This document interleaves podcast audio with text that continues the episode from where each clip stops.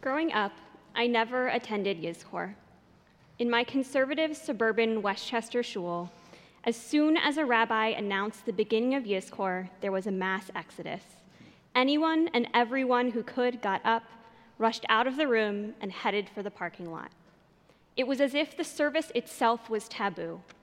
It was something no one spoke about, but we all shared the tacit understanding that we didn't want any part of it at least not until life circumstances forced it upon us.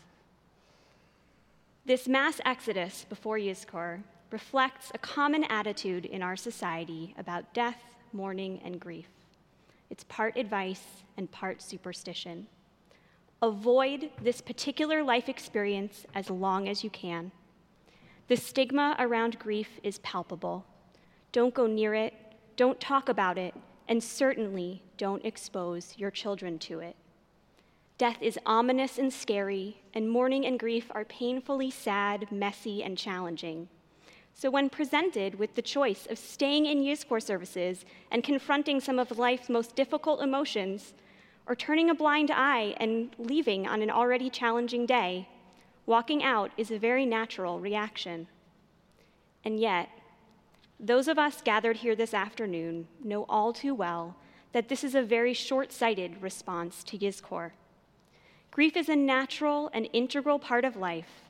None of us is immune from feeling its grasp throughout our lives.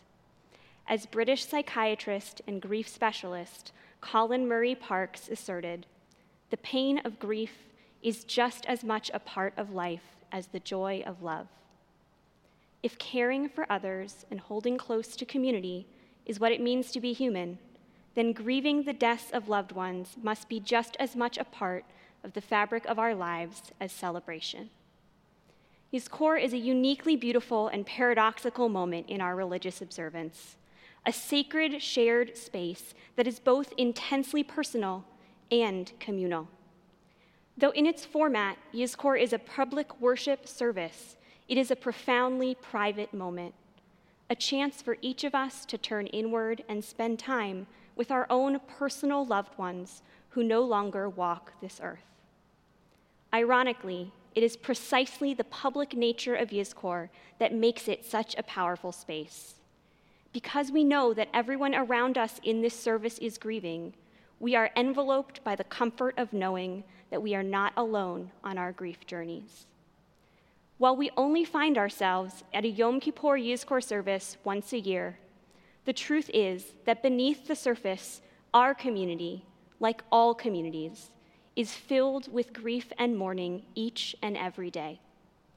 While grief feels like a uniquely isolating experience, it is something that every single person is touched by, and that we will each continue to be touched by in different ways throughout our lives here in this room today and tuning in from couches, living rooms, and backyards across the Bay Area, and also not tuning in. There are people all around us actively grieving for their loved ones, not just today, but every day, even if we as a society do not allow others to see our grief outwardly on a daily basis. The first word of the namesake prayer of our service the verb yizkor, is formulated in the future tense. Yizkor Elohim et kol nishmot. Literally, God will remember the souls of all our loved ones who have gone on to eternity. The rabbis who authored this prayer could have chosen the reality of the past tense, Zachar, God remembered. They could have chosen the comfort of the present, Zocher, God remembers. But instead, they chose the hopefulness of the future. Yizkor, God will remember.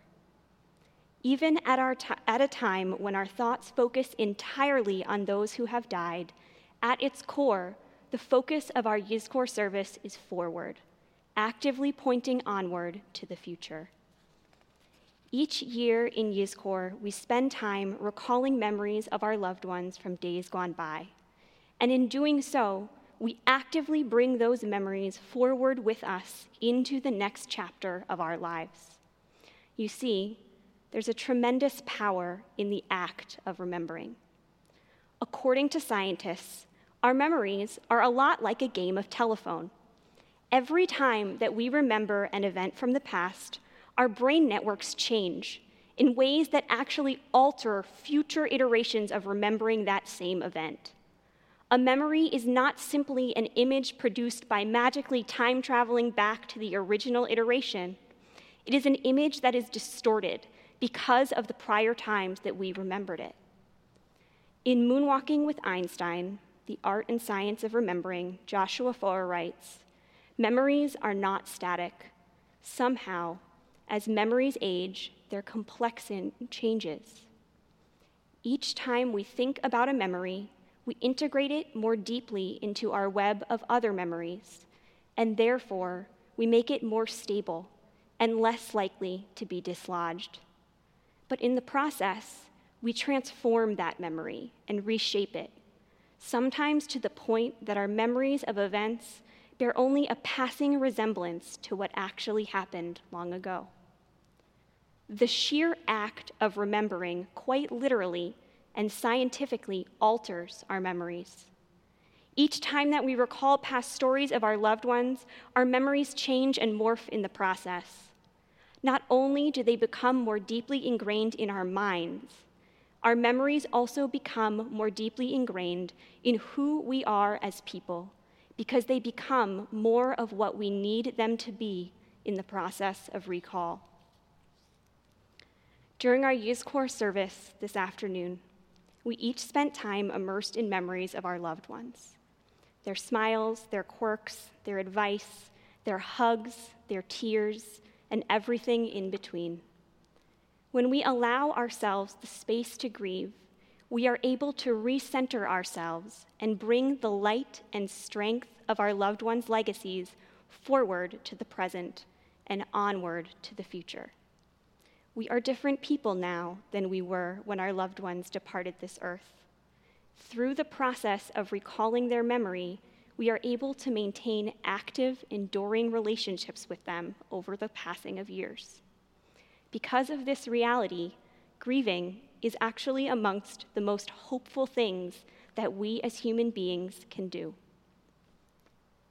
Grief is something that never goes away after a death, but rather it morphs and changes over time, reappearing in new iterations with each twist and turn of life. Grief does not stop after Shiva, Shloshim, and Shana, Judaism's distinct time periods of mourning, and grief cannot be contained to Yizkor services, and we cannot expect it to. Imagine the healing that could take place if we allowed ourselves to have moments of Yizkor more than once a year. Imagine if grief was more public, more shared, and more understood in our community, not just in this annual service or our seasonal Yizkor services, but any time that any of us needed to grieve. My prayer for all of us this afternoon is that we do not wait until this time next year to revisit our grief and our memories both individually and in community with others. This year in particular, our lives are continually upended by the tumultuous world around us, and it feels like we are forced to make sense of national tragedies every week. In the context of this turbulent moment in time, we cannot afford not to grieve together. Our shared experience of mandated physical distance has created a newfound sense of closeness among us, and it has broken down some traditional societal barriers and taboos.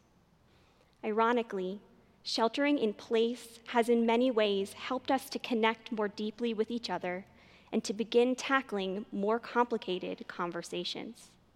It has regrounded us in our present and challenged all of us to remember who and what really matters.